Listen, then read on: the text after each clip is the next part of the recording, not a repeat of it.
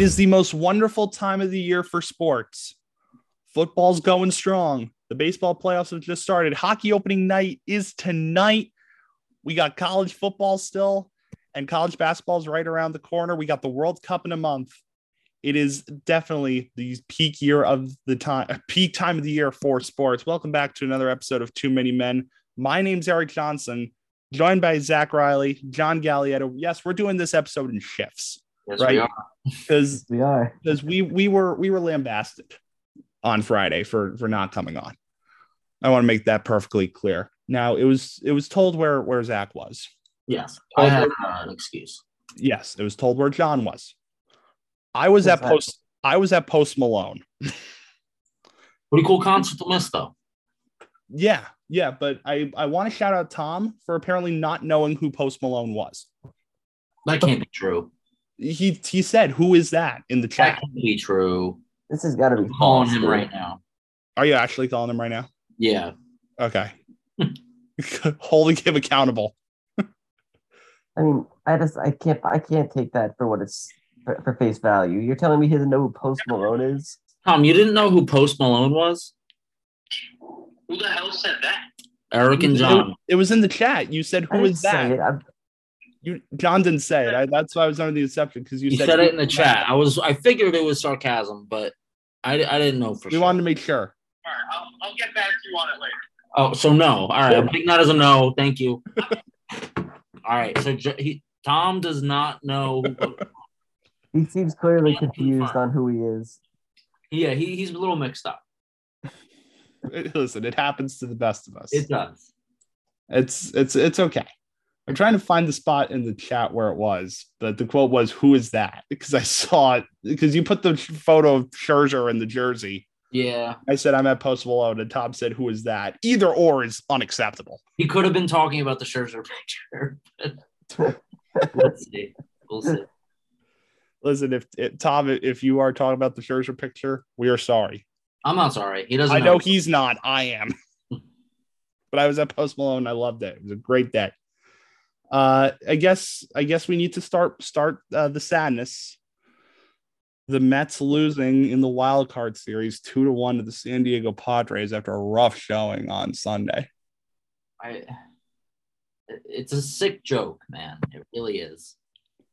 This whole season, to lose the division in the final week, and then just to go out and have a piss poor performance at home. I have no words. I have deflating, no words. Deflating, absolutely. Yeah. Deflating. As I said before the podcast, the optimism was through the roof all year, and it, it was quickly deflated as if somebody just took a, a Bowie knife and chopped it in uh, like a milk carton in half. Like, and there was good reason for us to be optimistic, right? Yes. one hundred one wins. This was the second best wins we've ever had as a franchise. We had a right to be in the moment and enjoy it. And honestly, I thought we were going to do better. I don't know what happened. I, I could not tell you what happened. But it sucks. And all we could hope for is Steve Cohen and his massive bag of money to just bring in some more players, because we need a lot of help. I like. I didn't get to watch this game on the way, like a on live on T V, because I was driving back from Maine on Sunday night. You, you were, we you were, were the fortunate one, John. But we, we were listening to it on the radio. Uh, Never mind. We were driving through, so no, and we actually got to tune to the W F A N uh, broadcast. And I think I'm I'm sure you probably heard the same part I'm talking about then, like when it was the last, like our last inning, the last the bottom of the ninth. And they were just talking about, like, the hollow feeling that comes from this, you know, like, after a magical season, you know, where it really did feel like at times where this ha- had, like, a team of destiny feeling, you know, like, we had these amazing wins. Even, you know, even more than just a, like, a little bit less than a destiny, at least a playoff run, you know, something, yeah. You know, like, going deep to the championship series, like, something. The and, second, like, the second best record in franchise history. Yeah, we, the, the next best, I think, was one oh eight in eighty-six. Like, every spring training, like, the, this is what they said, every spring training, you know, team, like, fans of our franchise, like, the fa- franchise in the M L B, we go in with such high hopes for what our teams are going to do, you know, and then, they, like, starting with game one, there's one hundred sixty-two more games after that for them to, you know, potentially get an opportunity for them to go in the playoffs and make some noise, you know. That's what it's all about, you know. And for us, you know, everything about this season made it seem like, okay, this is a good opportunity where we can do something this year. And we got there, and then we just, that's the thing. We just, we didn't do anything after that. It's like this, the whole team, all like all through September, man. It's the heartbreaking thing is just that thing we kept hanging our hat around, that easy part of our schedule. It's like the team kind of mm-hmm. internalized that, and they just let their, took their foot off the gas, man. That's when we got our worst slump of the year. Yeah. Yeah. And I said last, either last week or two weeks ago, I said, this isn't a collapse. It's a choke. The wild card series was a collapse. Yeah. There's no reason that we shouldn't have been able to at least get past the wild card series, no matter who the opponent was, you know, on, and, on the brighter side. Yeah. You know, we do have, we have some good prospects that came up and showed us that they can provide some help. And, you know, obviously Alvarez only had one home run, but, you know, he did decent, decent. He, I, he hit hard, hard balls. He was hitting some deep flies. He was doing some good things. Vientos or Batty looked good when he was playing before he got hurt. And Vientos looked okay when they gave him a chance. So make...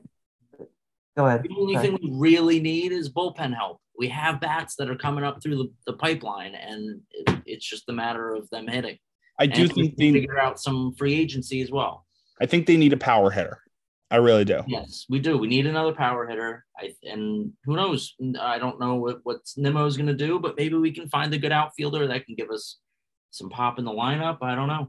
I don't now, know. I've I've heard rumblings of interest in Judge. I don't think if you miss Judge, it's the end of the world. I think somebody wow. like Jock Peterson would do great. But instead. There's no doubt in my mind that he's that Cohen is going to open up the checkbook to him and see what he says.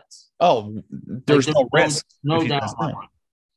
One thing I am looking for in this offseason is a D H, and that is Michael Brantley. Not not Darin Ruf. No, that, uh, I would probably stop watching if they rolled Darin Ruf out as D H again. That, like, and it's sad because literally how J D. Davis was doing in San Francisco, I'm like, man. Yeah. It's funny how, like, the entire fan base wanted J D. Davis ran out, and when he got traded, we're like, no, not for that. Um, it was but, we, they st- we just how we stole Davis from Houston. Uh, the Giants stole J D. Davis from us. Like, it was essentially free. He he ripped our pockets and left. It's pretty crazy. It's it's a disappointing but, time. Yeah. It's, It's absolutely, it's it's a gut punch, you know, because we invested, because we invested so much into this team. Zach, I know you were watching every single game. I will give you, I get, I have a total count. Yeah, I watched one hundred fifty-three games this year. Is that a new high for you? No, I'm usually around that. Okay, I usually, I mean, if I'm not watching, I'm listening. Either way, I'm I'm paying attention to this game. Everything. Yeah. And you know. I know we've all we've all been to games this year, and the atmosphere at Citi Field when we were there, and I know and I know I know absolutely, Zach, because I've ran into you at multiple. Yeah, it was just different this year. It was, and it really felt like this team was going somewhere in the playoffs, and to just be let down like that, gut punch, absolute gut punch. The thing was not doing anything at the trade deadline. San Diego got better at the trade deadline. Yankees got better at the trade deadline. Cleveland got slightly better at the trade deadline. The you Braves know, Seattle got better at the trade deadline. It's, last last year, the Braves at the trade deadline got essentially all the pieces they needed. Philly got better at the trade deadline. Yeah, and you know it's it's just and it sucks because yes, we didn't want to give up that many top prospects. But at the same time, you know, it's it's a long-term process. We're not here. They're they're they're trying to make this an every year playoff baseball team. You don't need as many prospects as you do. You know, this no, is a win no. now baseball club. I still think we could have traded Mauricio and uh, you could have Vientos for something. Like there yeah. were options out there that I think that they. But who knows? I don't know what those conversations were like. But, but there were a lot of uh, different players that could have been traded, and they just didn't didn't do it. And free agency this year looks absolutely loaded. I can see going to be fun. And yeah. I'm, if I'm right, uh, Cohen's bumping it up one hundred seventy-three million dollars, the budget. Something like that. It's in that area.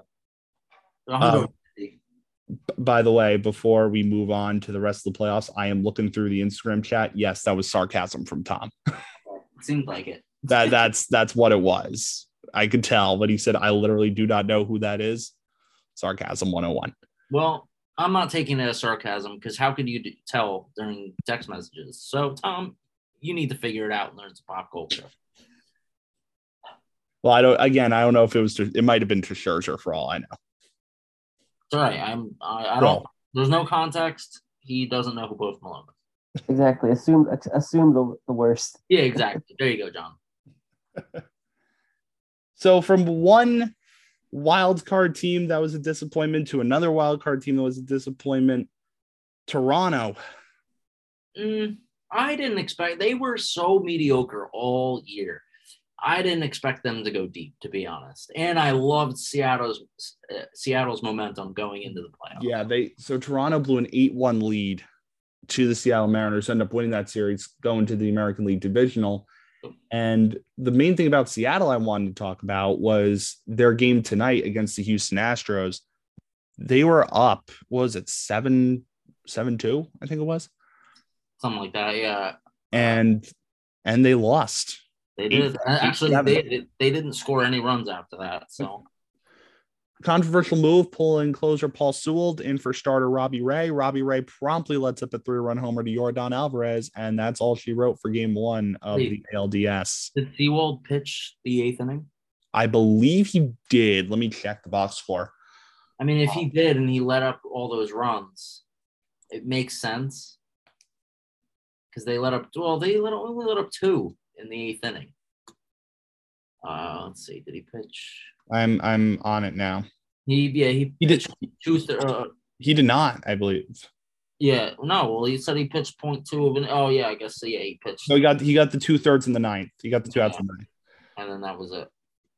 Wow, he got two outs. They should have just let him roll with it. But I texted Zach this, and this this is a stat that stuns me. Jared Kelenic has yeah. more postseason hits already in his career than Mike Trout. It's a tough stat to to be uh, as a Mets fan. Well, is is it? Like, I think that's more of just the Angels' incompetence over the past number of years. That too, yeah. yeah. But it's, you know, our prospect that we traded. Granted, Diaz worked out, so like I'm loving yeah. Diaz. We're all loving Diaz. Yeah, I think he's that same uh, entrance song uh, next year, though. Depending on who you ask, he could be the top priority to bring back next year for the Mets. So Houston is up one nothing in the A L D S. We got the other A L D S game going on right now. It is still one one between the Guardians and the Yankees. Yeah, Yankees just um, went down one two three. How about the Phillies beating the Braves seven to six? One lead team right now. Yeah. They have momentum on their side. There's two hot teams right now, and it's uh, one in each uh, uh, division, or not division, uh, league, between San, uh, was it Seattle and Philly. So. Yep. So before we get into the football games, knowing pretty much all of Game One's wrapped up, besides the Padres, Dodgers, and Guardians, Yankees, uh, what are your series predictions? I'm going to run through each series. Give me the amount, give me the team, give me how many how many games you think it's going to be. So let's start with the one that already wrapped up, Phillies Braves. Knowing the Phillies took game one of the N L D S, who do you think wins that series? I still think it's going to be Atlanta in four. I just think the Braves are the more complete team. However, Wheeler Nola back-to-back is going to be a little bit of a struggle. As much as I hate to say it, I think it's going to be Philly. Really? I really do. They have a good pitching staff right now. It sucks that they don't have uh, Robertson. Oh, no, he pitched today. No, Robertson. He... No, Robertson's off the roster because he hurt yes, himself. Yeah, he got the. Oh, this is Friday. That's why. Yeah, he hurt himself celebrating the Bryce Harper home run in Game yeah. Two of the Wild Card Series. So it sucks that they don't have him, but I still think that their starting pitching is good enough to get past the Braves. All right, so you have Philly in uh, Philly in three, oh. four, five. Hmm.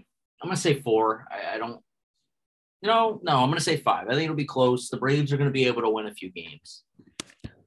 John, how about yourself? Phillies, Braves, and how many games?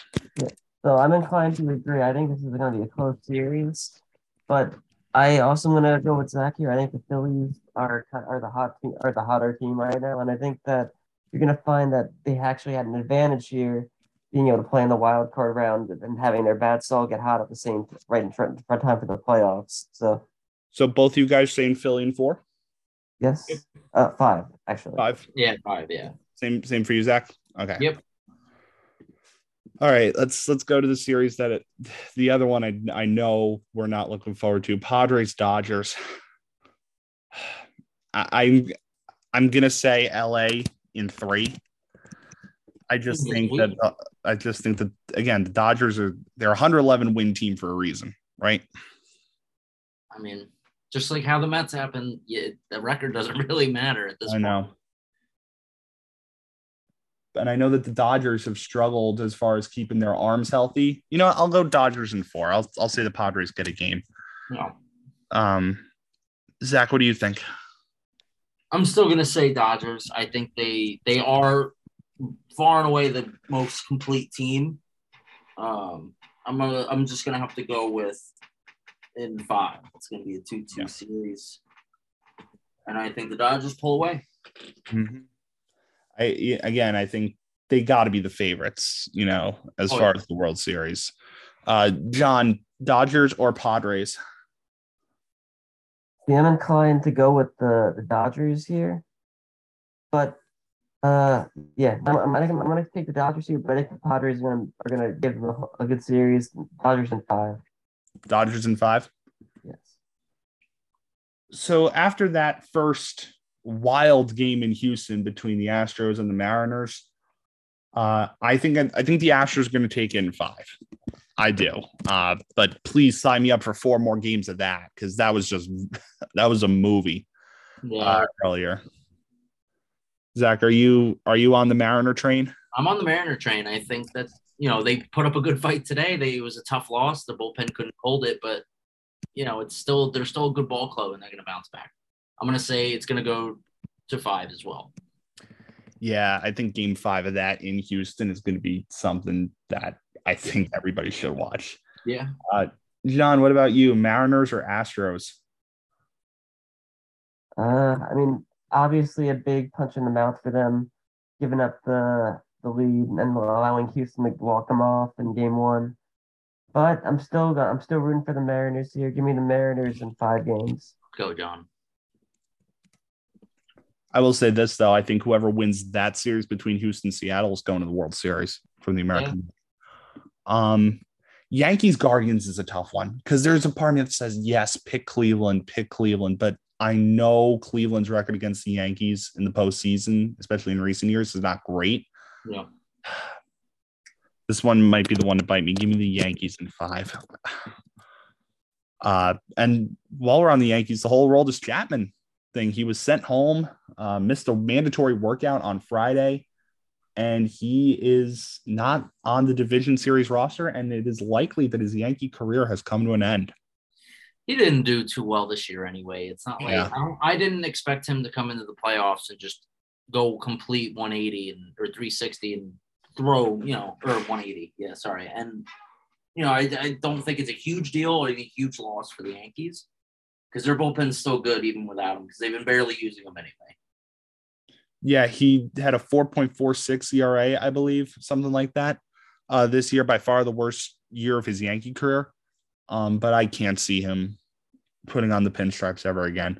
I mean, he, he got injured because of a tattoo in crunch time, like of trying to get to the playoff. Or like supposedly for them, but supposedly that's the rumor going around.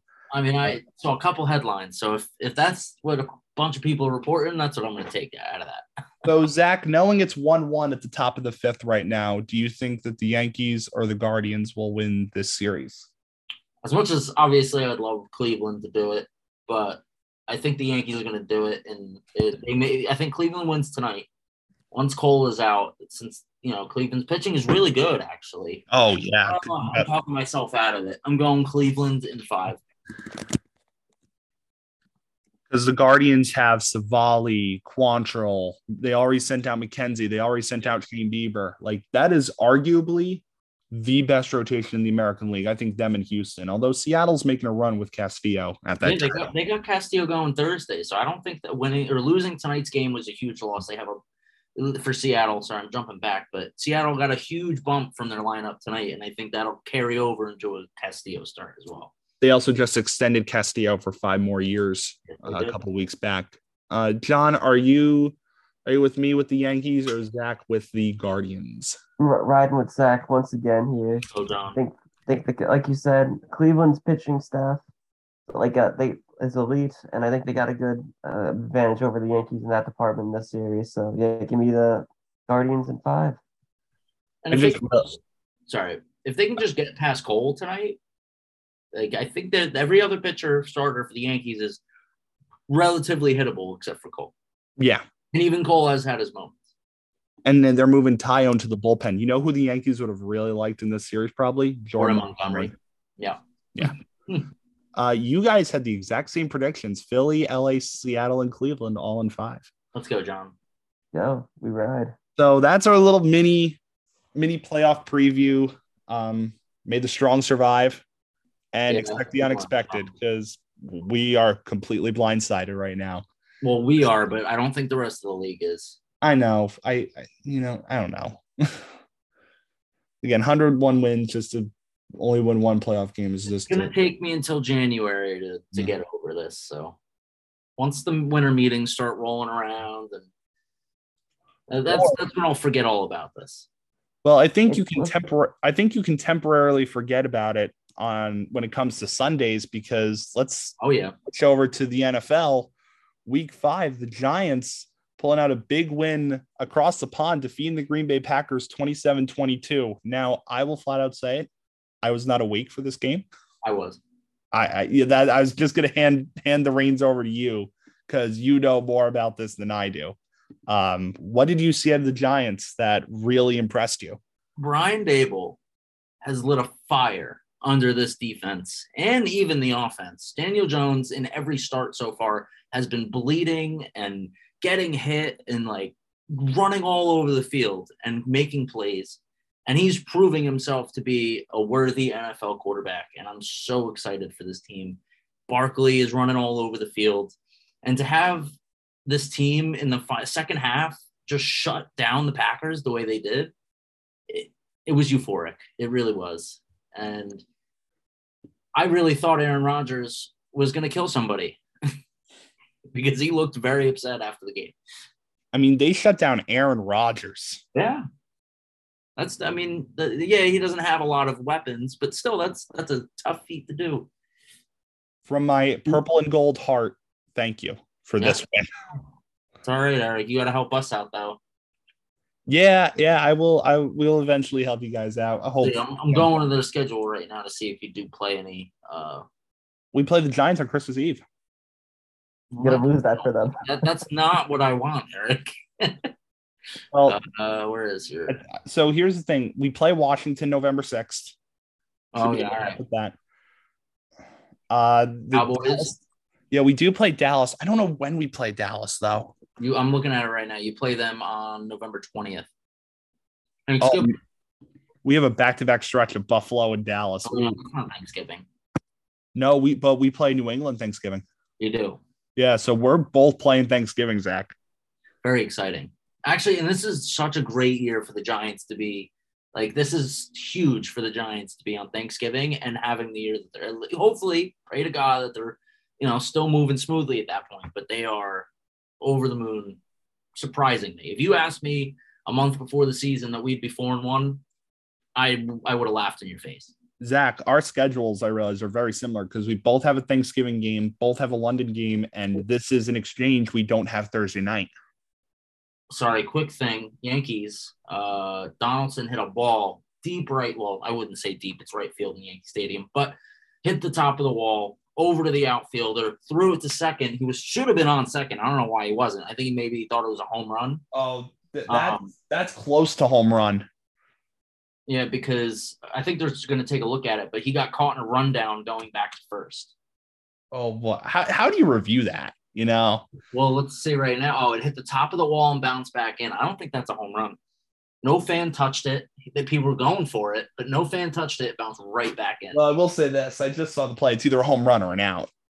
I, oh, it's one hundred percent an out, I, yeah. in my opinion. Yeah. So we'll we'll keep an update on the Yankee Guardian game going on. If uh, the fan but, touched it, it's but, – yeah, sorry. Sidetracking us. This is this is a big win for the Giants. Like, this yeah. is easily the biggest win. This is a statement win for Daboll. This is yeah. huge for him. And I love the energy he brings on the sideline and after the games. You know, I've seen a lot of videos of him in the locker room and walking off the field just so pumped up. And we haven't seen a coach with that much fire in years. And it's really, it's making my day. So I wouldn't want to be the team that plays Aaron Rodgers next week in this kind of bad mood that he's in, right, John? Yeah, not at all. Oh, well, listen, I, I don't I don't really think I would have much concern. concern for any team that's playing the Packers with the way that they're playing lately. I mean, listen, that's that was a great win against the Giants. I'm not trying to discount that at all, but there is definitely cause for concern in Green Bay with the way that they started great the first two halves, the, in the first half in the last few weeks. And then, especially against the Patriots, I feel like that's even worse. The fact that they had Bailey Zapp come in and he was able to that was insane. lead some drives and come and tie it's in that game to overtime. You know, like, what's going on there? I mean, I feel like they have this run, these two amazing running backs there, with a, like with Aaron Jones and A J Dillon, that they're just not using as much. And they're just forcing Rod, Rodgers keeps throwing, forcing Burrow fifty-fifty balls to nobody's, to be honest, so far. Ooh, all right, quick thing about the Giants. I'm seeing this on E S P N uh, as of two hours ago. The New York Giants punter, Jamie Gillen, did not travel back with the team from London, sources told E S P N, who remains overseas as he deals with a passport issue. Uh, yeah, they. I saw they were working out punters, but it's not the, – uh, the assumption is that he will uh, be punting uh, for the Giants on Sunday against Baltimore. By the way, that Josh Donaldson home run slash out, it was an out. It was an out. It was. Ooh. And I, uh, I just – one more thing on the Giants. Yeah. This upcoming schedule – is very favorable to us. It is. There's a Detroit game in there, a Houston game in there. Seahawks, Jaguars. Yeah, you got the I honestly South. think we can beat the Ravens this weekend, too. You got Indy. Yeah, well, that's way down the road. But yeah, but still, you know, you got you got that matchup with Indy. Yeah, no, but I mean, the next four games, we got the Ravens this weekend. I think this is winnable. We got the Jaguars, which they've been looking good, but I still think that's winnable. And then you got the Seahawks, which, again, they've been playing well, but I still see that defense stopping. If you can stop Aaron Rodgers, you can stop Geno Smith. All there is to it. So. Yeah, and, again, the N F C East right now, absolute dogfight. It's crazy how we went from the worst division in, in the entire league. To one of the strongest. Yeah, it's crazy. I mean, granted, it's five games, but still, it's not. And, and, and the Cowboys are not even being led by their star quarterback. Yeah. Um, but by the way, so we'll we'll talk about actually we'll talk about Dallas when we get there. But moving on, first first game of the one o'clock slate. I mean, a demolition by the Buffalo Bills, yep. thirty-eight to three against Pittsburgh. This is the Steelers' worst loss since a fifty-one nothing defeat at the hands of Cleveland in nineteen eighty-nine when Chuck Noll was still the head coach. I mean, they were outmanned, they were outplayed, yep. you name it. This was an ass whooping. Gabe Davis, have yourself a day. Yeah, three, I mean, three receptions, one hundred seventy-one yards, and two touchdowns. Like, how, like on, on the for the first one, like the first touchdown, the ninety-eight yarder, is just how does that happen on third and ten out of his own out of like, Allen throwing that out of his own end zone, basically. How does that happen? Like, how does the defense give up a play like that? Because it's Buffalo. Yeah. That's why. I don't know. I just like, yes, Buffalo, Buffalo like, obviously, they they they they look like the class of the N F L right now. Like they like they seem like they should be the favorites, odd like odds on to win the Super Bowl. But I mean, the Steelers' defense, how like how is it that they've completely imploded without T J Watt? It's they've fallen apart. Kenny Pickett like, did look pretty good too, even though he didn't throw a touchdown. He threw three hundred yards, over three hundred. I, I was going to say, Kenny Pickett, the words I would say, thrown to the wolves. Yeah. here's I mean, your first start, and it's going to be against the Buffalo Bills. Yeah, and one of their best like teams they've ever had. Yeah, listen, he, he probably had one of the most impressive zero touchdown performances I've seen. Yeah. Considering he like he honestly he looked pretty competent there. Yeah, think just, it's, yeah, but you're saying like it's just you know a, a tough draw. You know, anyone against Buffalo is going to be tough. Think about this: the Steelers are a Evan McPherson field goal away from being oh and five. Yeesh. And thinking about that, like that's that that like that was a game that they tried to give to the Bengals so many times. two one Yankees. Uh, uh, right after that play, there was a, tr- a triple and a uh, sack. Double, the double, down, down, double down the line, and he missed it. Went right through his legs, made it a triple. Sack fly I saw from Trevino. Yep. Anyway, Buffalo's four and one, and again, John, like you said, looking like the class in the N F L. Yeah. I'm going to admit, I did not see much of this Charger-Brown game. Uh, L A gets the thirty twenty-eight win uh, in a game that they needed, but I did see Austin Eckler, again, two touchdowns, about two hundred yards on the day. Chargers starting off slow, coming back in the second half. Yeah.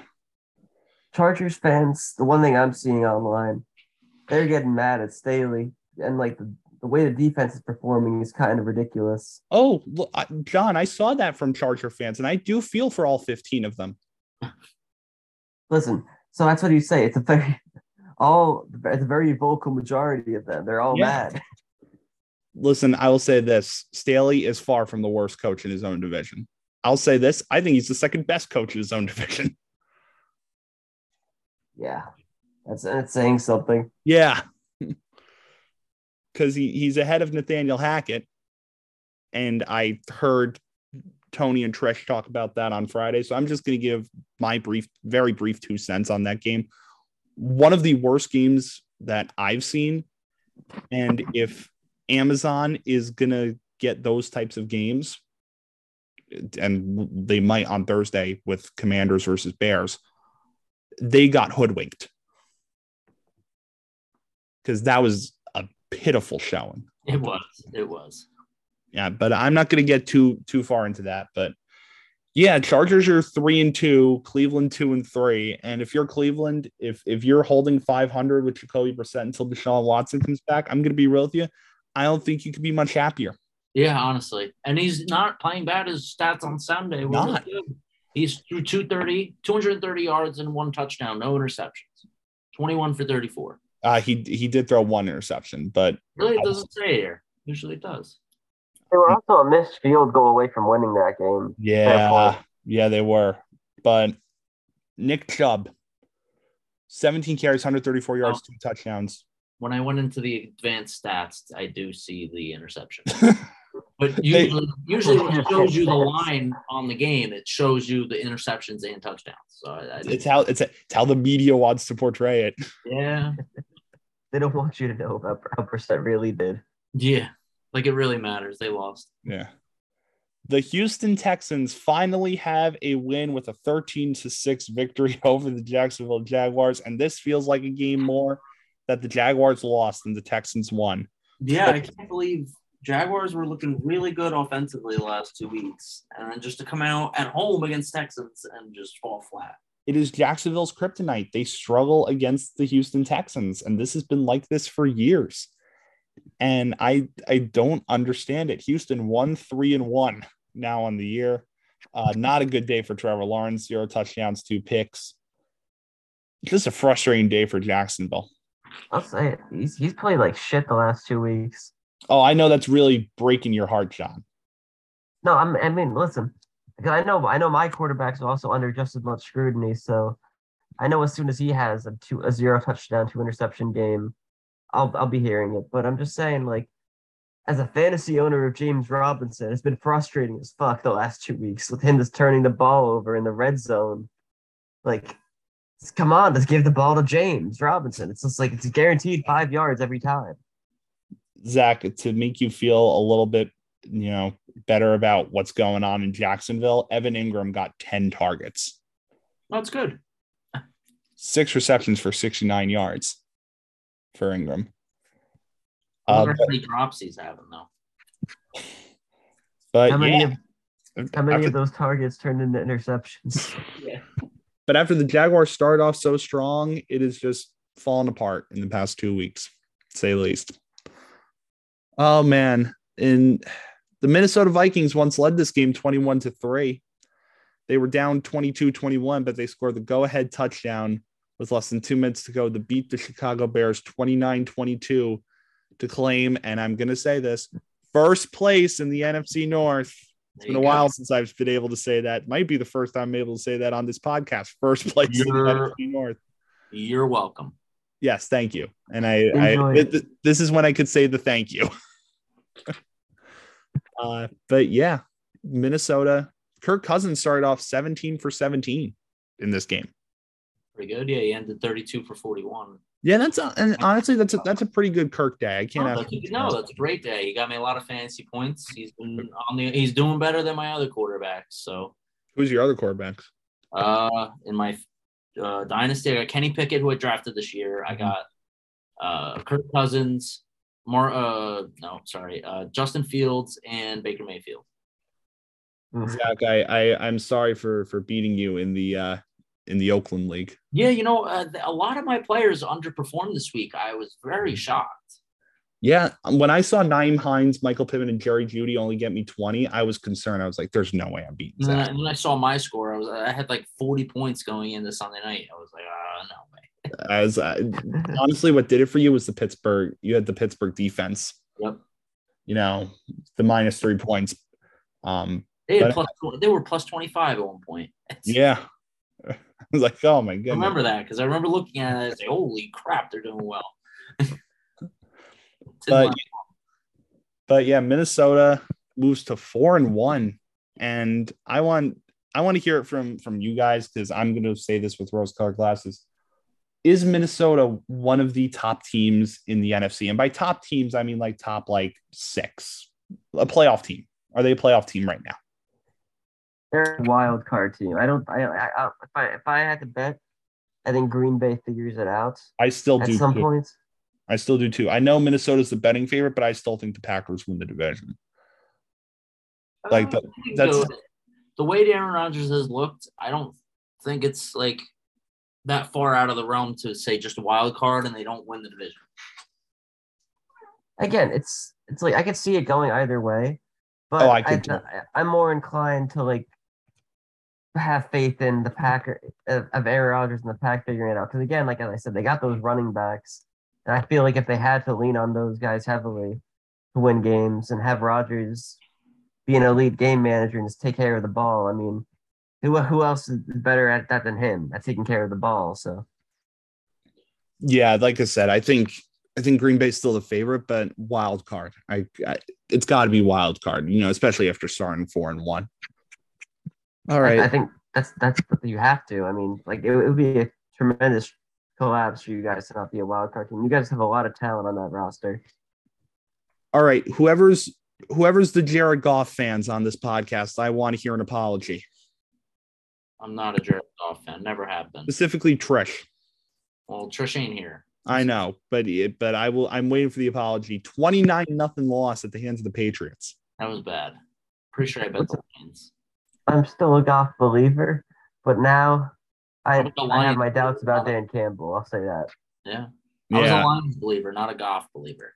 I was, we've talked, and by we, I mean John, Trish, and, and myself, we've talked about how going to Detroit has helped Jared Goff. I still do. And this Patriots defense was just relentless when it came to Jared Goff.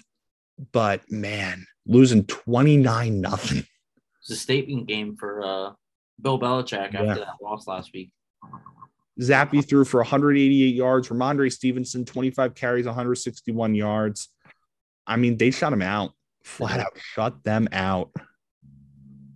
I just I, I want to know what the fuck deal with the devil Belichick made to be able to get these corners, these like insane cornerbacks. Oh, are you not a, are you not a Jack nowhere. Jones fan, John?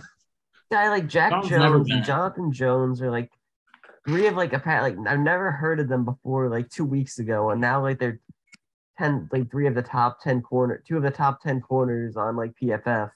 I'm like, what the fuck? Like when Brady was in New England, it was a cycle. It was have a really questionable draft class, Belichick motivational speech in the summer, some unnamed, some players you've never heard of, performed really well, get to the playoffs, win the Super Bowl. That was the, that was the cycle. But now, even with Brady gone, there's still these players like these Jack Joneses, these Miles Bryants, these Jonathan Jones that are just showing up for the Patriots. And that was a massive, massive win. A lot of us took Lions plus three for the spreads. Yep.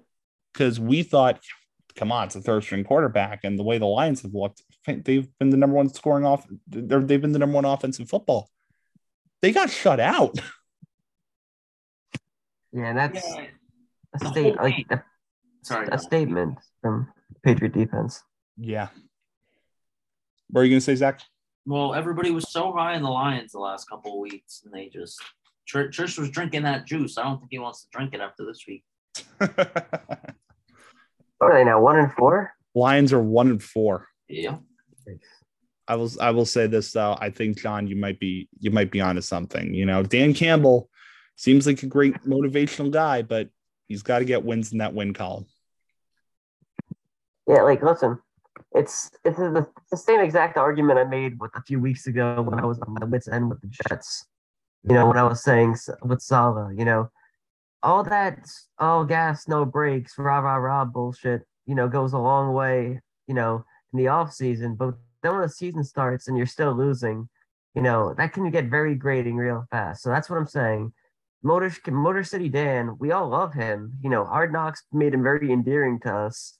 But you gotta have results on the field. You know, you and, can't. And right now there are none. You're not getting exactly. One. Like, and here I'll, I'll turn. I'm gonna turn this around into a compliment about your jo- your Giants, Zach. I will say this: Brian Daboll came into a situation this year with a m- much more undermanned roster than both Detroit has, and he is them four and one. Mm-hmm. He's elevating his players. I mean, that's what it comes down to. Exactly. Yeah, yeah and that's that's. motivating your player and also showing results. Like I will say this right now, um, Brian Daboll has already as many wins in New York as Dan Campbell does in Detroit. That's insane. Considering that's it's a, a little it's five games for Daboll, twenty-one five games, games for yeah, yeah, five games for Daboll and twenty-two for Campbell. Just think about that. Well, who would have thought that the top scoring game of week five would be between Geno Smith and Andy Dalton? This game had no business scoring the points that it did. Seattle, for the second straight week, puts up a ridiculous amount of points, this time thirty-two in a loss to New Orleans, in a game in which the story was Taysom Hill with four touchdowns and one hundred twelve rushing yards. And even Alvin Kamara picked it up this week. Yeah, twenty-three carries, one hundred three yards. He needed a game late. I don't think he's had anywhere close to that to start the year. As a fantasy owner, it's been tough. Taysom Hill also threw for a touchdown. He did. Um, but the story here for Seattle, how about Geno Smith, gentlemen? He, he's outplaying his predecessor, who he took over for. Who would have thought that? I don't think you you could have asked Russell Wilson last year, and he would have laughed at you. Oh, we all would have. Like Geno Smith, the, the guy who couldn't get it done with the Jets, is now, now all of a sudden. Is this his you know, permanent starting position for a while?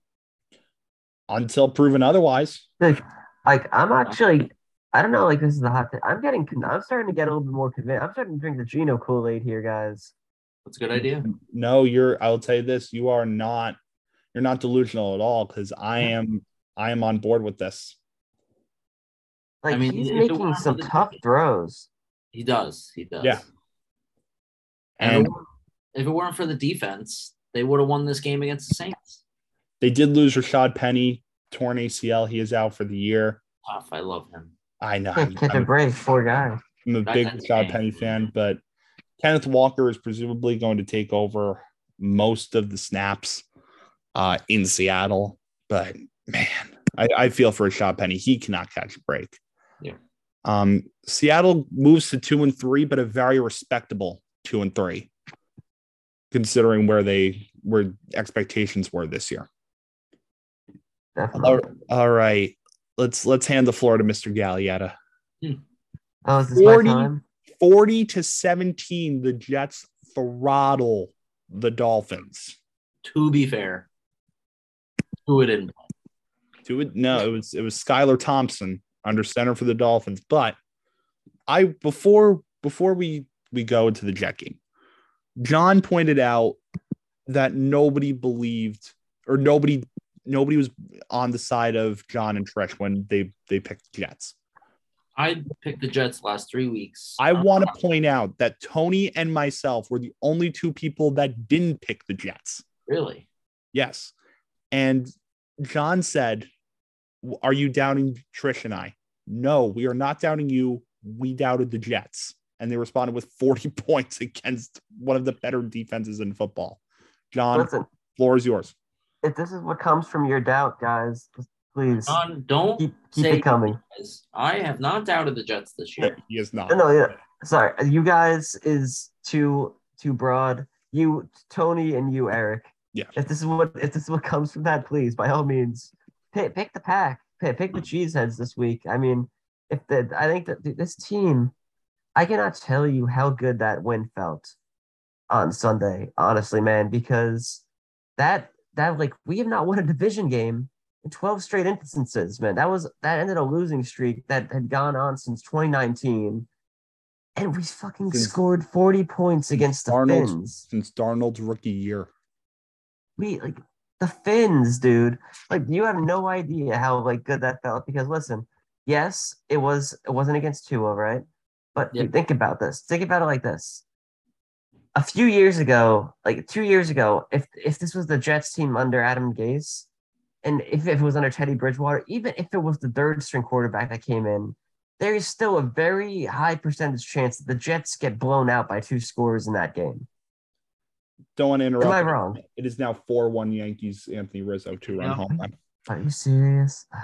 No, but uh, no, yeah. no happiness, think? John. Happiness. Go. The last time the Jets had a forty-point game was October fourteenth. Weird how it's October, uh, twenty eighteen against the Indianapolis Colts. Yeah, but John and I were we were looking at that the other day, and we were like, "Wow, it's been that long since the Jets put up forty." But John, John has every reason to be excited, right? Yeah, like let me let, let, like let me go like yeah. Let me give the guys the highlight. Sauce Gardner, every living up to the hype, man. He is. I, I was banging the table for Sauce Gardner at four for months before the draft. You know this, Eric. I was like, dude, Sauce Gardner. I want Sauce in the yeah. Jets. I don't know. Yeah. I don't care how we get him. I want him. I, I did my mock and had Sauce Gardner to the Jets. And I, I showed John, and John was like, yes, it's a great pick. I showed Zach. Zach was like, okay, yeah, that's a that's a pretty good fit. And everybody like on the podcast, like, yeah, that's, that's really good. I show everybody else. Nobody bites. They're like, there's no way they're they're going Sauce. I'm like, they're going to take Sauce Gardner at four. Like, and it's going to be a perfect fit. Just saying. Like all of the, like a lot of analysts and people said that uh, taking a second, say, taking a cornerback was just not like what Sala would do. Like that has like apparently, because they would say that his scheme doesn't prioritize like elite corners like that. But dude, five weeks in, and he's allowed a little bit under one hundred sixty passing, like receiving yards to anyone he's covered. And he's done that against receivers like Tyreek Hill, Jaylen Waddle, Deontay Johnson, uh, Mark Andrews, Jamar Chase. Like, I, it's it's like it's very early to say, but like, dude, we we got a little baby Revis again. Like, I'm and I'm ha- I'm so happy about this. Baby Revis. It is also the first time that the New York Jets and the New York Giants have a winning record since twenty fifteen. Yeah, and like I'm, like I'm so happy I can enjoy that. I'm so happy I can enjoy the Giants being four and like having a winning record because my Jets are also doing good. It'd be hard. It'd be really bad. It'd be really hard, like you know, for me to deal with that if we were like on the basement again this year. I believe I, you're used to it. It's just like how we're used to the Mets thing. I, I, That's true. I believe I said it before we went on the air, but all three of our teams are currently in a playoff spot. We are, yeah. Like that feels sure. good. Pat, pat ourselves on the back because it's yeah, been a while been, since we've been all able to say that. It's been a long time. Yeah. But yeah, we got Miami next week, and I don't know who's going to be under center for the Fins. I don't think it's going to be Tua, to be honest. I don't think it's going to be Tua. It might be Teddy um, in his return to Minnesota. But yeah, this John, you should be you should be very, very, very pleased. I said last, I said last week, if you win against Miami, you know there's there's legitimate promise, and you didn't just win against Miami; you throttled Miami without Tua. The whole without Tua, the whole, yes. The whole running game came to life. Breece Hall showing why we drafted him: a total a total star, ninety-seven rushing yards, one hundred receiving yards, and a touchdown. Uh, like this draft class was amazing, and it's I'm like I, I cannot be more thrilled with where this team is at right now. And, and we're in a position where, like, I like, yeah, we were talking about this before, where next week we can go into Green Bay. And yes, obviously there is the concern of playing a pissed off Aaron Rodgers. You cannot take that for granted. But if our team plays, like, if we scheme right, you know, we have the secondary to cover up, to cover their not really special receivers. And, you know, we have personnel, like, where we, we have to focus in on their running game and Tonyan. You know, there I can see a path to a win. And the fact that I'm talking about seeing a path to a win against the freaking Packers five weeks into the season and not just being like penciling it in for an automatic blowout, that just shows you how far this team has come. What Robert Saleh should do is put that Jair Alexander quote in front of the Jets locker room. What was this quote? Jair Alexander pretty much said, well, it's the Jets. We can easily get back on track. That's how you lose. I'm telling you. Tell you, it's, you, can't, it's, you can't underestimate teams, and it's like what probably what they did with the Giants this week. He probably said the same thing, like, "Oh, after the Patriots, when oh we got the Giants next week, we're gonna fight, we're gonna roll right over them." Yeah, it doesn't work like that. If you have that mindset going into it, you're not gonna have the fight to win that game more than the other team. And uh, and here's the thing with them, I think they're due for a little bit of a humble pie with, with, with what they're doing, because I don't know if you're familiar with this, Zach, but I was telling Eric that teams that play in London, they actually have a choice of when they take their bye, their bye week. And so normally a smart team will take it right after their London game yeah. because, you know, why not, why not get rest? You know, you're a little jet lagged, you know, just get back on track. The Packers are like, oh, we got the Jets next week. Well, then the next week after that, we'll, we'll, we'll be fine. And Literally. so... By the way, Zach, I, the, the direct quote from Jair Alexander was, quote, I ain't worried, but if we lose next week, then I'll be worried. All right. That's not that bad. Because you you should be worried if you lose next week. But, you know, like, yeah, you could say you're not worried, but, you know, they're still a good team. You, you, like, nobody would have thought the Giants would have done what they did on Sunday morning. And, and they're kind of, as you said, John, too, they're coming back from London. You don't know what the hell's going to happen. But yeah, the fact that it's, we're even talking about it being a game is just great. And like I, I'm like I'll be ha- I'll be thrilled if we win, obviously. But if we if we lose, it's understandable. Again, it's Rodgers, pissed off Aaron Rodgers, who needs like who they need to get right. So then we have the Broncos the week out. We have, then we're playing a struggling Broncos team you the week after. Denver. So you can we beat can Denver. beat Denver. We can easily beat Denver. Absolutely beat like, Denver. Dude, this and is a team like now.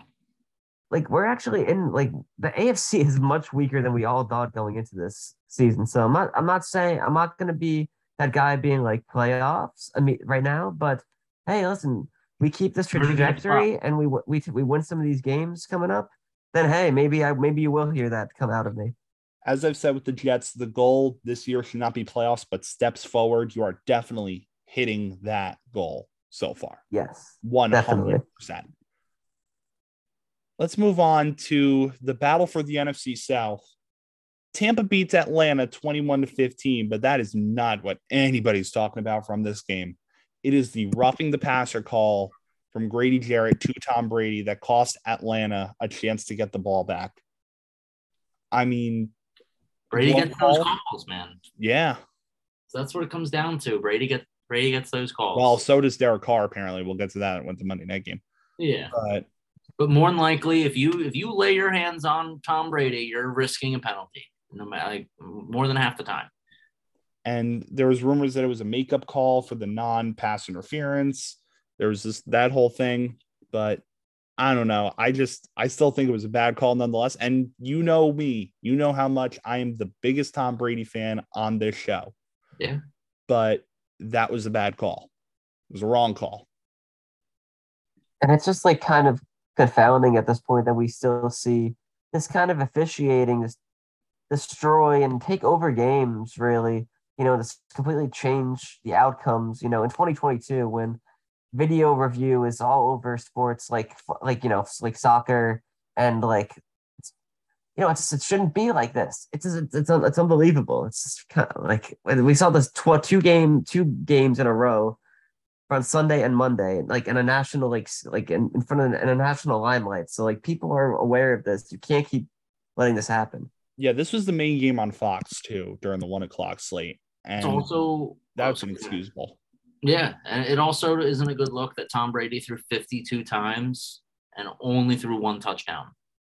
Mm-hmm. How do you nice. throw that many times and th- throw for three hundred fifty-one yards and not get more than one touchdown? I guess, and the touchdown, I guess the Falcons secondary, too. Yeah. The touchdown went to Leonard Fournette, too. Interesting. Did he have any rushing uh, touchdowns? Yeah, he did have a rushing. Yeah, no, he had receiving. He had a receiving. That was yeah. yeah. But, yeah. It's, again, just a blown call. That's all I could say. And who knows what would have happened if Atlanta got the ball back. Yeah. Never know. The battle between two mediocre teams. Tennessee comes out on top, defeating Washington twenty-one seventeen. I really don't want to go into too much detail about this game. I want to go into detail more about Ron Rivera's comments when he was asked, why are the other N F C East teams ahead of Washington?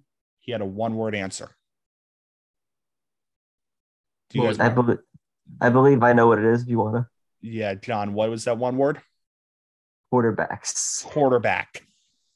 See, that? That's a tough thing to say when you're trying to get this new quarterback acclimated to your offense. Yes. Obviously, he doesn't like what he's seeing on and off the field. That's the only thing I could think of for why he said that, because I, I feel like during a season, you're not trying to lose the confidence of your starting Q B.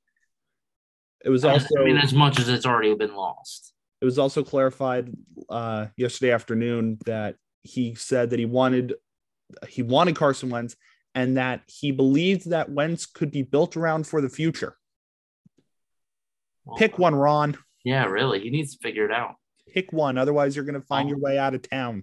That explains why they're three and one or one and four. So. One and four, by far the worst team in the N F C East, and that's not just from a record standpoint. That's from a personnel standpoint. That's Everything, from yeah. a a uh, a culture, not a culture standpoint, but a uh, a morale standpoint. Shout out to uh, that. Well, who's that wide receiver that got shot? He came back this weekend. Oh yeah, Brian Robinson. Brian Robinson yeah. came back. That was. That great moment. Great yeah, moment. No. Absolutely fantastic. I think they'd win after that. twenty-one. They, really got, they got the Bears this Thursday, so yeah, oh, it's yeah. an opportunity to get a win on the board. Yeah, yeah we say that. yeah. Nah, what's the next game? Yeah, I think that's all we need to talk about when it comes to Tennessee and Washington. Yeah, not much. All right. Another... Another game where I really don't want to talk about more of what happened, more of more of the aftermath of this game. San Francisco defeated Carolina thirty-seven to fifteen, but it resulted in a house cleaning in Carolina. Head coach Matt Rule has been fired. Defensive coordinator Phil Snow has been fired. Both were in, I believe, their fourth seasons with the team. At least Matt Rule was. Matt Rule is sitting right now on the best job in America because he gets paid forty million dollars to sit at home and do nothing. Yeah, I believe he actually gets eight hundred thousand dollars a month for the next forty Does months. Does he really? Yeah, it's it's insane. In in two plus years in Carolina, Rule compiled compiled a record of eleven wins, twenty-seven losses, no playoff appearances, last in the N F C South last year, and he was by far the favorite going into the season to be the first head coach fired. I think we can all agree on this sentiment in that this was expected.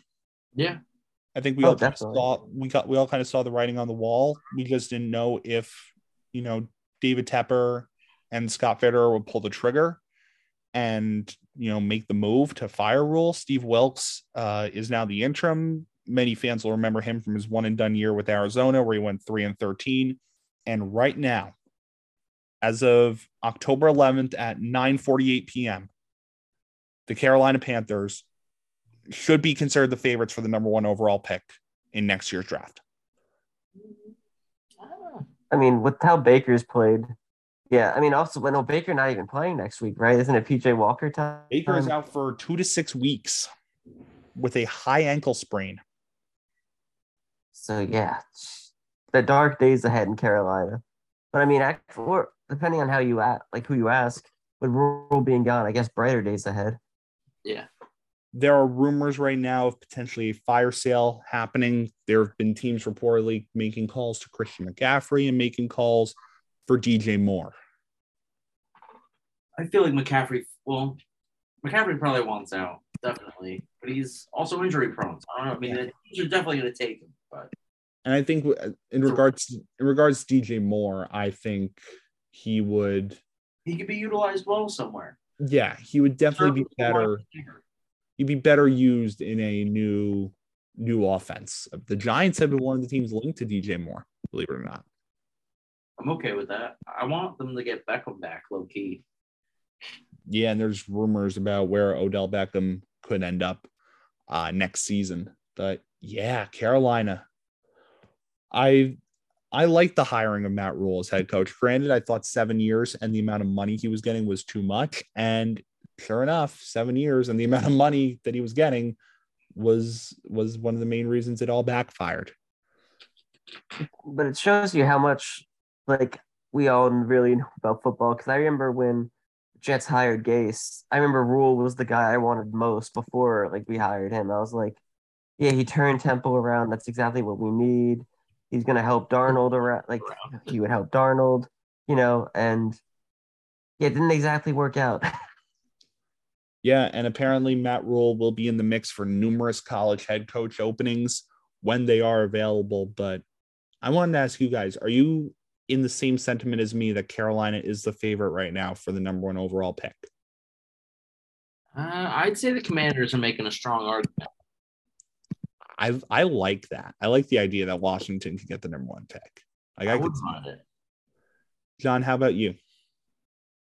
I think, listen, I, I know that technically they have more wins on the board right now. I still think Chicago.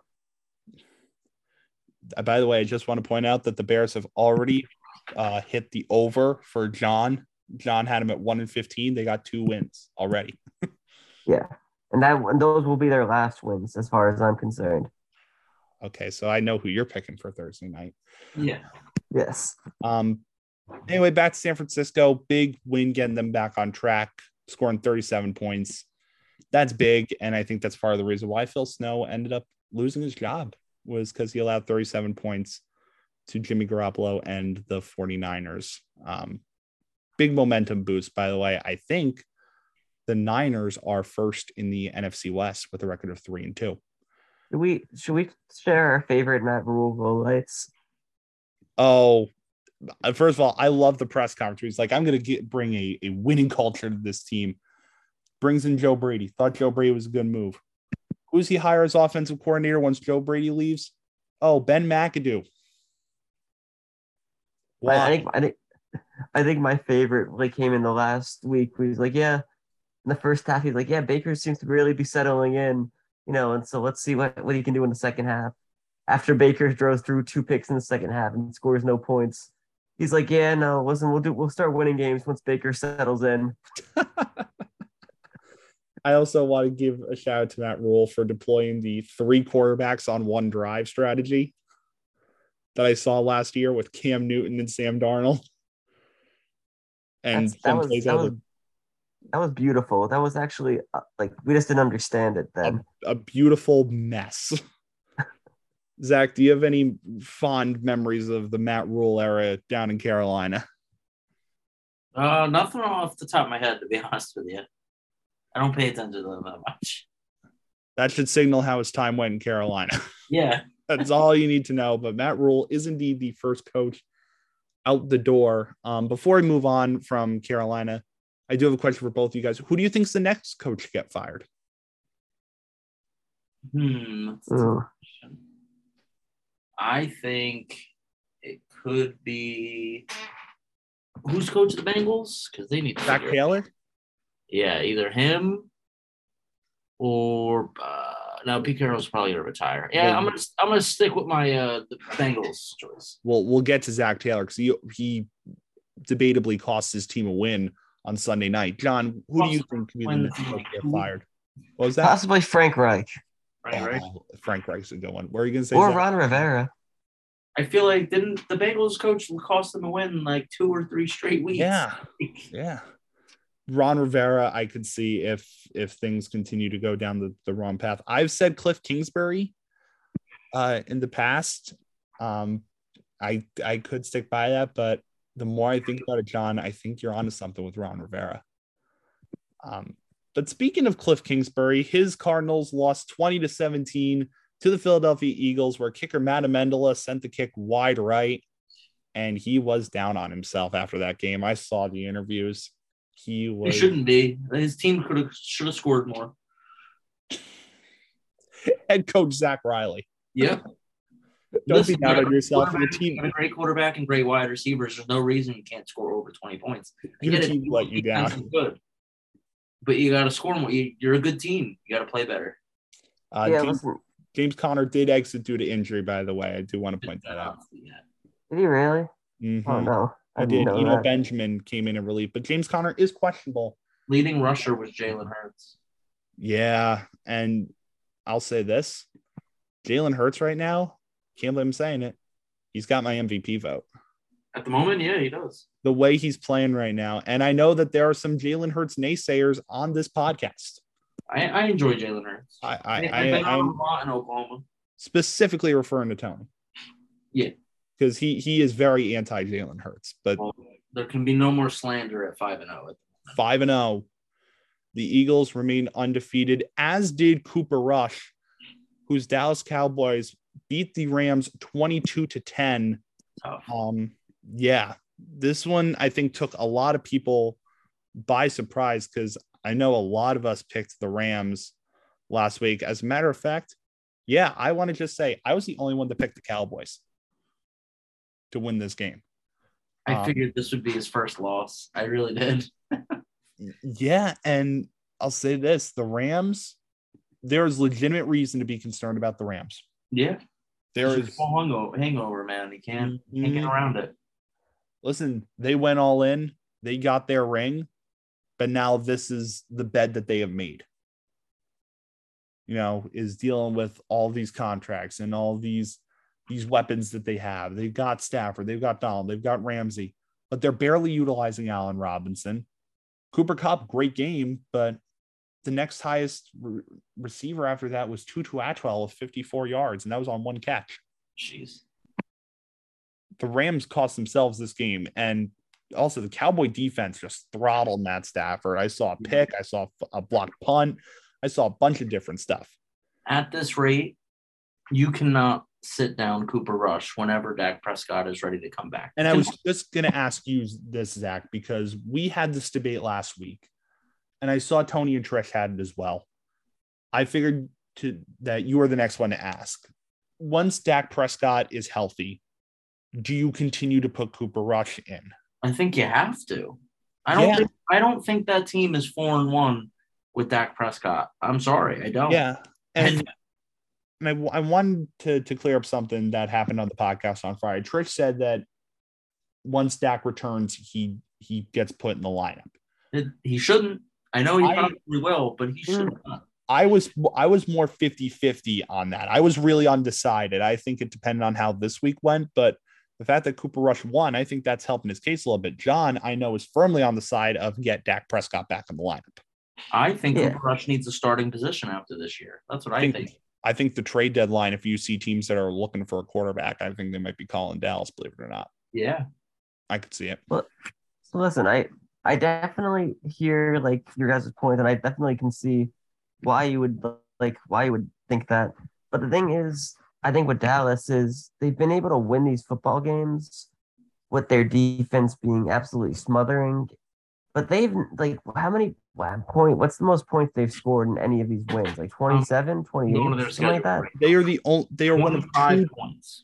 They are one of two defenses to have not allowed multiple touchdowns in a single game this year, the other being San Francisco. But they have also scored more than twenty points, and uh, sorry, except for the first week, they've scored more. Yeah. And that's because Dak Prescott started that week. Yeah, but but the they other, scored less than they haven't scored over thirty, right? No, I don't. I don't, I don't think you have to if your defense is keeping it under twenty. Now, but I'm saying sooner or later. Sorry, sorry, but I mean sooner or later they will have to play a team. That's, I mean, yes, they have a great defense, a smothering defense, but eventually a defense is going to have a play, play a team like the Bills, or I don't know if they, they play the, the Bills. They got the, the Eagles, Eagles and they're going to have to, they're going to be a great game to watch. I know. That's what I'm saying. Eventually, they're going to have to play a team where they're going to have to score over thirty points a game, and I don't know if Cooper Rush has really convincingly showed you that he can put up offense like that. I mean, yes, they've – I mean, the, I feel like in some to. of those points, like I feel like some defenses put up some of those points in those games we're talking about. Have they not? Now – I wouldn't say – so week yeah. one, they were up fourteen nothing in the first, and they pretty much held it the rest of the way. So then we, if you jump to week two against the Giants, they were up seventeen to three at half. Or sorry, six to three at half. Then they, they blew it away twenty-three sixteen. Um, and then if you go to the next week of the Commanders, they had a, an early lead again and coasted in the second half. And then if you go to the to the Rams game, I, I believe we got the same thing here. Yeah, with uh, what was it, sixteen points in the first half, and then only scoring six in the second. So they're scoring early, and they're and they're trying to hold it. Yeah. And so, wait, so what happened? Yeah, wait, to Don's ahead, point. To John's point, Cooper Rush, let's let's not pretend that Cooper Rush was the reason they won this game. ten for sixteen for one hundred two yards. Tony Pollard. Yeah, Tony, great game for Tony Pollard. Yeah. But this is the thing. Dallas is winning these games, you know? And I equated a couple, couple weeks back to the Kurt Warner situation where nobody gave the Rams a chance with Kurt Warner, but they were winning these games. Now, granted, Warner was the reason they were winning these games. Cooper Rush is not. Yeah. But, you know, I think, I know last week we said that the Rams would be a really, like a legit test. Sunday night is going to be the real legitimate test for the Cowboys and Cooper Rush. Because if they win that game with Cooper Rush under center, I think, I think you have to roll with them. I do. I, I say you have to roll with, here's what I say. You got to roll with Cooper at least for this last game. This is definitely the game that's going to test everything that I'm saying about, because from what everything you said, Zach, the way that they've been out in front every game, like this, the Eagles, the, that's the style of play. They've been getting out in front early in all of these games, pretty much, except and even except for the Jags game when they went down fourteen nothing. But like they've they've been able to like put, show like that like an ability to strike first on offense yeah. and to score quickly. So they're going to be able to control the pace of the game. If if Dallas can still win with Cooper under center like that, then that's going to raise some questions. But I think that if they lose, then they're going to have to look at Dak, because Dak gives them that up that you know at least that edge on offense. You know, yeah. if their defense, if he can learn to play within the system and take what they're giving him, like Cooper has been playing. Scoring update out of Los Angeles: the Dodgers are up two nothing early on the Padres. Uh, Eric, to your point that you said that he hasn't really won them games this season, not every game at least, in every game except for last week, he's had over two hundred yards passing and a touchdown. Yes, and like I said, although he hasn't been the main reason he's winning games, he's still winning games. Still winning, you know? Yeah. You know, so, again, we can say what we want about Cooper Rush, but he's winning games. Yep. All right, Zach mentioned it earlier about Zach Taylor costing the Bengals a win. Yeah, he cost them this one, nineteen to seventeen, lost to the Baltimore Ravens in Baltimore on Sunday Night Football. And honestly, like I said, Bengals just gave this game away. They've been giving a lot of games away, whether yeah. not making plays or making the wrong calls by the coach. It's been happening all over the place. And it's... should have won week one, and they should have won tonight. That is two divisional wins that they could have had that they have thrown away. That is a huge win for Baltimore, who is now first in the A F C North. Almost another game where Balt- Balt- uh, Baltimore choked a double-digit lead. Yeah, I noticed that, but credit credit where credit's due. Uh, Baltimore gets the win. Mark Andrews, eight receptions, eighty-nine yards, one touchdown, but he was not the top tight end performer of the weekend. That went to Travis Kelce, who had four touchdowns in the Chiefs' thirty to twenty-nine comeback win over the Raiders. The Raiders were up seventeen nothing in this game, but the Chiefs rallied to come back thirty to twenty-nine and win. Uh, going for two was a mistake. for, you know, that was a, a really bad move. I really thought the Raiders were going to pull this one out. I really did. I was really high on the Raiders going into this, this season, and they've just not proved anything to me. And I think, and I got to give credit to John, because John said at the beginning of the year, I don't trust Josh McDaniels. I don't trust Josh McDaniels. I still don't. Yeah, and it's, I mean, like, I, and I was fully ready to be proven wrong, you know, as I have been many times before by coaches and other types of players that I've doubted. Oh, you, but you hit this one right on the head. Yeah, it's, been... it's, it's, it's a broke, a broke, you know what they say, a broken clock is right twice, uh, right twice today. So it's been five weeks, and he has been, he has shown us nothing. And the other story from this game is in regards to Devontae Adams. After this game, he shoved a, I believe it was a cameraman, yep, down to the ground. He apologized on social media, but the cameraman is filing a police report. Oh, is he really? Yeah, he's filing that one. I'm like the guy that rushed the field the other week. That's two weeks in a row. That's somebody. But this one, rightfully so. He went to the hospital. Did he? With injuries, yeah. I mean, come on. It was so unnecessary. Like, you, you know, that's unprofessional, and you shouldn't be doing that off the sideline. You should. It's, it's different with what that other guy happened last week. He was literally choosing to break the law and run onto the field. This guy was supposed to be there, and he didn't see that he was one walking right in front of him, and he just threw him to the side. Devontae Adams did have one hundred twenty-four yards, two touchdowns. Yep. So, yeah, as we thought it was going to be a Raider win, but seventeen nothing. Yep. You know, they had it, and then they didn't. Simple enough. Chiefs moved to four and one, and they have an amazing matchup when it comes to week six that we are going to get to right now. As a matter of fact, week six in the National Football League. Uh, now, granted, we do not have Trish's picks for this week. Okay. Can we? Can I make his picks? Can Can you make his picks? Yeah, I'm gonna I'm gonna make his picks for him. We did it for John. We can do it for Trish.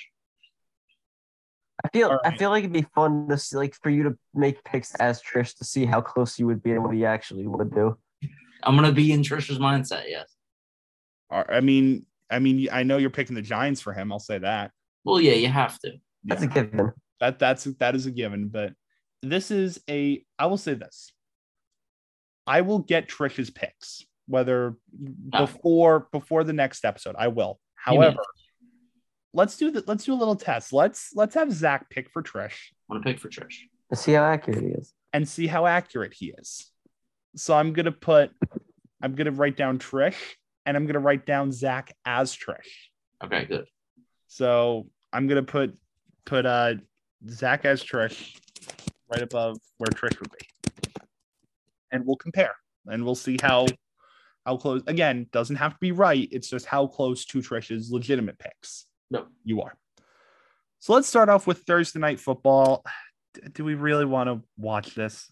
The one and four Commanders on Prime Video travel to Soldier Field to take on the Chicago Bears. Tom and Tony both have the Commanders. As am I. I am taking the Commanders on the road. Let's start with with Zach. Um, who are you taking, Commanders or Bears, and who would you take if you if you were Trish? Um, as me, I think I would take the Bears. I listen. I was considering taking the Bears. Bears are two and zero at home. They're on. Uh, they're on prime time. I think they can pull it out. our Barstool Sports guy is back. Oh, yeah. I forgot about that. Yeah. Our Barstool Sports book guy is back. Um, Let me see what the stat is. You want, you want me to pull up the, the stats? I have them. I got it here. We're good. Okay, cool. Uh, so who would who would Trish pick, do we think? I'm going to go – Trish wouldn't want to pick the Commanders. So I, would say, I, think I think he'd pick the Bears here. Yes, he would. Um. So, John, who are you taking here while Zach pulls up the stats? Commanders or Bears? Bears have have won the amount of the rest of the they, they've won their amount of games for the That's, I I, I just already. realized that. So yeah. I, I'm I'm not even gonna ask. Yeah. A hot tip They're is done. a good one. Oh, good one. It's in my favor. The home team has won each of the Bears' last seven games. Ooh. Yes. I'm, I'm looking at the Bears' schedule here, and I really am. I'm just checking myself. The only games I could see them winning, actually, are potentially against the Lions or the Falcons. Oof. Although they could beat Washington. Yeah, I mean, I guess, but I, I listen. I, I have more faith in Washington, I guess, than everyone else. But I, I feel like their offense isn't the problem. You know, oh, with their yeah. defense. Oh, they're playing Buffalo week sixteen. Yeah. I can't wait to see the spread on that one. It's going to be fun. One o'clock on Fox, the three and two San Francisco forty-niners travel down to Atlanta to take on the two and three Atlanta Falcons. Both Tony and Tom are taking the forty-niners, as am I. I'm taking the forty-niners on the road. Uh, Zach, who are you going to take, Niners or Falcons? I think I got to take the forty-niners here. I think Garoppolo's he's working uh he's working hard. He's gonna be he's gonna turn around this week. I don't know where I was going with that. And I I believe I don't want to pick for you, but I believe Trish would also take the forty-niners here. Yeah, I think he would too. He wouldn't be going with the bird team, that's for sure. No. But John, as a as a bird team connoisseur that you are, are you gonna take the bird team here? Or are you gonna roll with no. the forty-niners? No, no, I gotta I gotta go with my my gut here and take the Niners. Although the heart wants what the heart wants. Uh, hot tip for this game, Falcons have covered the spread in each of their last five games. That is definitely good to know. One o'clock on C B S, the two and three Patriots travel to Cleveland to take on the two and three Cleveland Browns. Tom is going Browns. Tony's going Browns. I am also going to, I'm actually going to take, you know what? Yeah, I'm going to take the New England Patriots on the road. Impressive showing against the Lions. You know, no reason to to not ride that against the Cleveland Browns. Zach, who are you going to take here, New England or Cleveland? Uh, so I'm going to do it based on the hot tip. The Browns have lost each of their last three games against uh, a team that has held a losing record. So I'm going to go with the Patriots. Okay. Um, and I think Trish would go with the Browns at home. Kobe Brissett. I know he's a big. I know he's a big Jacoby uh, Brissett guy. Yes, he is. John, who are you taking in the Bill Belichick revenge game? I'm going to take the Browns here, I think. Uh, yeah, I don't like I, – I mean, honestly, I mean, I can't can't really discount the Patriots considering what we just saw them do to the Lions, but I, on paper, the Browns have enough offense to overcome that. One o'clock on Fox, the a battle of three and two teams. The New York Jets travel to Lambeau Field to take on the Green Bay Packers. I'm not going to read Tony and Tom's picks. I want John to predict what Tony and Tom's picks are. Uh, Packers. Both of them indeed took the Packers. I yes. am taking the Jets on the road. And I, I am riding with you, man. I, I, I feel good being able to take my team actually with a somewhat, somewhat confidence the last two weeks, with some dignity the last two weeks. So yeah. I'm going to keep this going until it falls off. Zach, what about you? Are you going to join Tony and Tom or John and myself? So the Packers have covered the spread in fourteen of their last seventeen games following a loss. I don't think that continues here. I think the Jets are good. The Jets are on a hot streak and the Packers are not. I'm going to take the Jets. Yes. Let's go. I have, I have a feeling Trish would take the Packers, by the way. He would. Yeah, he would take the Packers. He sounds he like loves, he, he loves his Packers, man. He loves Aaron Rodgers. He does. So, believe it or not, assuming Trish does take the Packers, that is a split. Imagine saying that at the start of the year, that the Jet-Packer game is going to be a split. Yeah. Battle in the A F C South, one o'clock on C B S. The two and three Jacksonville Jaguars travel to Indianapolis to take on the two two and one Indianapolis Colts. Tom is taking the Jaguars. Tony's taking the Jaguars. I am also taking the Jaguars on the road. Zach, are you going to go Jaguars or Colts? The home team has won each of the last ten games between Jaguars and Colts. And the last time I took saw that stat, I took the Jaguars at home.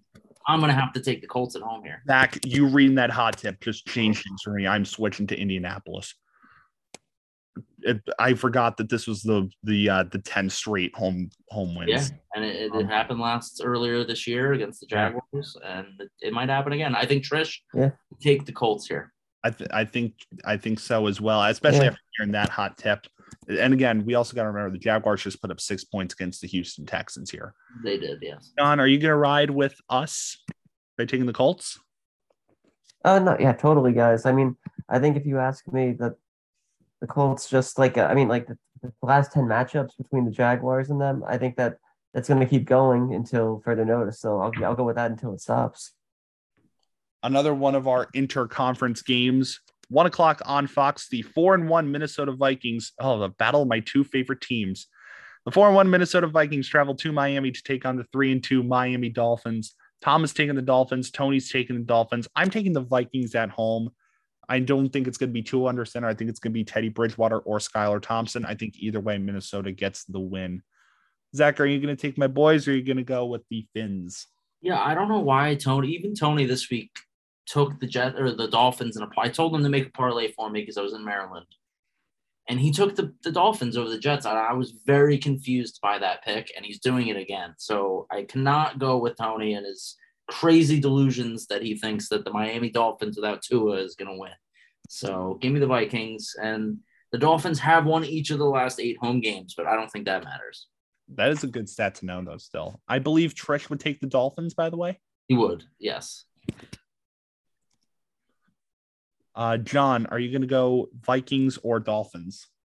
I'm, I'm going to go with Vikings here, but if Tua were to play, that would change my pick a little bit. But don't think you will, though. I really don't. After two weeks straight of those big hits, John, mm, I don't. I, they're waiting. They're gonna. They're gonna wait. No, I, I don't think he's going to play. That's what I'm saying. But Tua, yeah. I'm just saying not, the Dolphins yeah. with Tua and without him, they're different beasts. I mean. Their record with him speaks for itself. With, with and without him speaks for itself. Yep. Yeah, I was going to say, I'm not giving you the Tua clause after the the chaos that happened two weeks ago. three weeks three weeks ago. The Godwin clause. The Godwin clause. One o'clock on C B S, the defending A F C champion Cincinnati Bengals travel to the Superdome to take on the two and three New Orleans Saints. Both Tom and Tony believe that the Bengals are going to get back on track by beating the Saints. I do as well. Zach, are you going to go with the Bengals? Um, each of the Bengals' last ten games have gone under, and the Bengals have covered the spread in seven of their last eight road games. Hmm, minus two spread. Yeah. Uh, you know what? No, I'm going Saints at home. I respect it.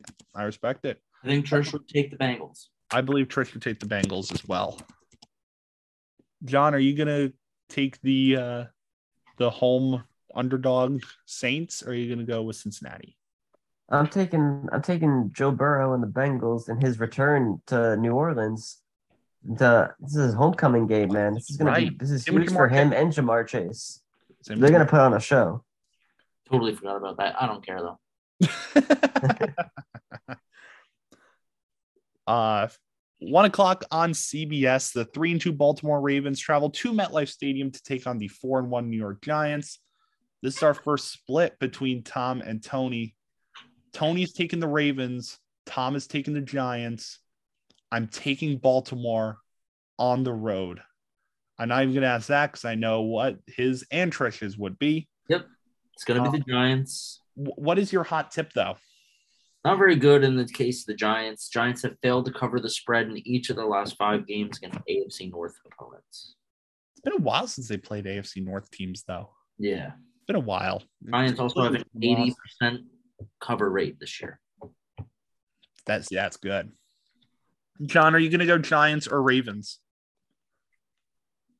I'm going to go Ravens here. Listen, the there's no shame in being there's no shame in being four and two, Zach. But uh, I think the I think the Ravens like and I I don't know how you guys are going to cover Lamar. That's that's my that's my thing. Yeah. One o'clock on Fox. I think this might be a unanimous one. The three and two Buccaneers traveling to Pittsburgh. Tom Brady playing the Pittsburgh Steelers once again. Tom's picking the Bucs. Tony's picking the Bucs. I'm picking the Bucs. Is anybody here taking the Steelers? Give me the, give me the Steelers. Really? Yeah, I like Kenny, Kenny Pickett with a little bit of an easier task on his second game. Um, I do believe Trisha would take the Bucs. He would take the Bucs, yes. I think uh, Kenny Pickett has a little bit of an easier game coming off Buffalo, and he looked good against Buffalo. I think he turns it around, scores a couple of touchdowns, and surprises a few people. To Zach's point, he did improve throughout the, that game. He did. As the game went on. Uh, so five one in favor of um, in favor of Tampa, again, presuming Trish Trish's picks match up with ours. They are, they will. This might be another unanimous one here. four oh five on Fox. The one and four Carolina Panthers traveling to L A to take on the Los Angeles Rams. Both of the Pickaninches have the Rams. I have the Rams as well. Is anybody taking the Panthers? Gotta take the Rams here. Gotta take the Rams. Yeah, but and I, I believe Trish has the Rams.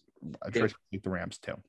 It it would be really funny though if, like, you know, the typical weird thing that happens after coaches get fired and the team just plays really hard and they win the game after that. It'd be really funny if that happened against the Rams. Oh man, imagine if Steve Wilkes' first win of the year comes at the hands of the defending Super Bowl champs. P J Walker beats the defending Super Bowl champs. Oh, John, it's the second week in a row where we get two bird teams against each other. four oh five on Fox, the two and three Cardinals traveling to Seattle to take on the two and three Seahawks. Uh, Tony is taking the Seahawks. Tom is taking the Seahawks. I am also taking the Seahawks at home. Zach, are you going to go Seahawks or Cardinals? I'm going to take the Seahawks, home dogs. Yeah. When is the last time they were underdogs in the twelfth man? Well, I think week one. Road team has won eight of the uh, Cardinals' last nine games. That's that's really tip here. Also, the Cardinals have covered the spread in six of their last seven games against the Seahawks. But it's okay. Who do you think Trish would pick? I think Trish would go with Kyler Murray. I think he would too. I was and the Seahawks. That's what I think. Kyler Murray and the Seahawks, or Kyler Murray? And- Sorry. Against the Seahawks. That's okay. What John, this this is your type of game. Who are you taking, Cardinals or Seahawks? Um, like I'm picking, I'm picking Harris Hair here, man. I don't know. I like both of these teams a lot, and honestly, it's a tough one because both of their defenses are kind of dog shit. Yeah, I like how uh, he is with that. Arizona, like Arizona, is getting Hopkins back though this week. Are they not? Uh, six game suspension. He should be coming back. Oh. Seven. Week seven, week seven. Yeah. Okay. Okay. So you know what? Let Geno, uh, I'm going to, I'm going to go with Seattle. Geno's been cooking lately. Let's see. Let's see him if he gets, keeps us going another week against the Cardinals. Yeah. Give me the Seahawks. Game of the week right here. And if you say otherwise, I'm sorry, you're wrong. four twenty-five on C B S in the game that should be Sunday Night Football. This game should be, I'm sorry. Yeah, it should be. The four and one Buffalo Bills traveling to Arrowhead Stadium to take on the Kansas City Chiefs. The four and one Kansas City Chiefs, in my opinion, the two favorites right now for the Super Bowl. Both Tom and Tony are taking the Bills. I'm taking the Chiefs at home. The home field advantage in Arrowhead, I think, is what's going to give them this advantage. Zach, probably the best game of the year so far. Who are you going with? Chiefs have won ten of their last eleven home games. That's what I'm saying with the advantage really of Arrowhead. Like, they've also covered the spread in six of their last seven games. They are plus two and a half at the moment. Oh, God. The Chiefs are home dogs. Give me the Chiefs at home. And I think Trish takes the Bills. I think Trish would take the Bills as well. John, this this is one that we've, I know the two of us have been talking about for a little while. Bills or Chiefs? Oh man, I'm gonna. T- I'm taking the Chiefs here. I think. I think if the Chiefs, whoa, one. I think that the Chiefs can win this game. I think that they will win this game. And if when they win this game, the Jets will be first seed in the A F C East. So That'd I'm be- taking the Chiefs. Sunday Night Football on N B C, eight twenty p.m. The Cowboys at four and one taking on the undefeated Philadelphia Eagles. Tony is taking the Eagles. Tom is taking the Eagles. I believe this will be the week where Cooper Rush's luck comes to an end. I am taking the Eagles at home. Zach, are you going Eagles or Cowboys? I'm going to have to go Eagles here. Favorites have won each of the Eagles' last eleven games. Eagles have been favorites in every game so far. If yep. I can, can pick up on that. Uh, I believe Trish would go, I don't know. He might go Cowboys here. Yeah, I think he would go Cooper Rush. By the way, if Trish does update his picks, it will be announced on the later week episode. Yep. Uh, John, are you going to go Cowboys or Eagles? I'm going with the bird team here. I mean, Eagles look like the most complete team in the N F C right now, to be honest, from defense to offense. And the Cowboys have been winning these games with a smothering defense. So we'll see what if they can keep up when they're playing against. I think I think Eagles the Eagles are probably the best. No, I mean they put the the Rams played the I mean the Cowboys really been challenged like that on offense yet or no? Not really. It was supposed to be last Sunday. Wasn't. Yeah, the Rams have really been underwhelming so far. So I feel like this is their true first test. So I mean the Are Eagles, we in- Are we in agreement that this week's slate of games is the best so far? I think so. Yeah, I think so. Monday Night Football. Oh my God, they're in Monday Night again. The two. Oh, well, they were they were on Thursday night last week. I know they're getting another prime, prime time. time game, and yeah, they're playing Christmas too. The That's two and three Denver Broncos traveling to Los Angeles to take on the three and two Los Angeles Chargers. Tony is going Chargers. Tom's going Chargers. I'm also going to go Chargers here. Uh, Zach, who are you going with? Chargers or Broncos? I gotta go Chargers. I have no faith in Russell Wilson. I saw a video of him faking, like giving handshakes as he runs out on the practice field, and uh, I just don't think that's the move. I think Trish would go Chargers too. He would. Broncos have failed to cover the spread in seven of the last eight road games. Oh, and and it has shown. Uh, John, Chargers or Broncos? Uh, Broncos country, let's die. I'm taking the Chargers. Clean sweep in favor of the Chargers. So that's our picks for week six. Uh, the, the Yankees Guardian game is currently in a commercial break. four to one still. four to one still. four to one in favor of the Yankees. And the, I believe the Dodgers are still winning over the San Diego Padres. Uh, happy baseball playoffs, everybody. And enjoy week six. This is going to be an amazing week.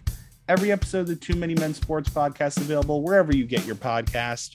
Uh, the guys will be back later in the week to talk about the Thursday night festival that is going to be Washington, Chicago. And who knows, maybe I'll be on. Depends on when, depends on when it comes out.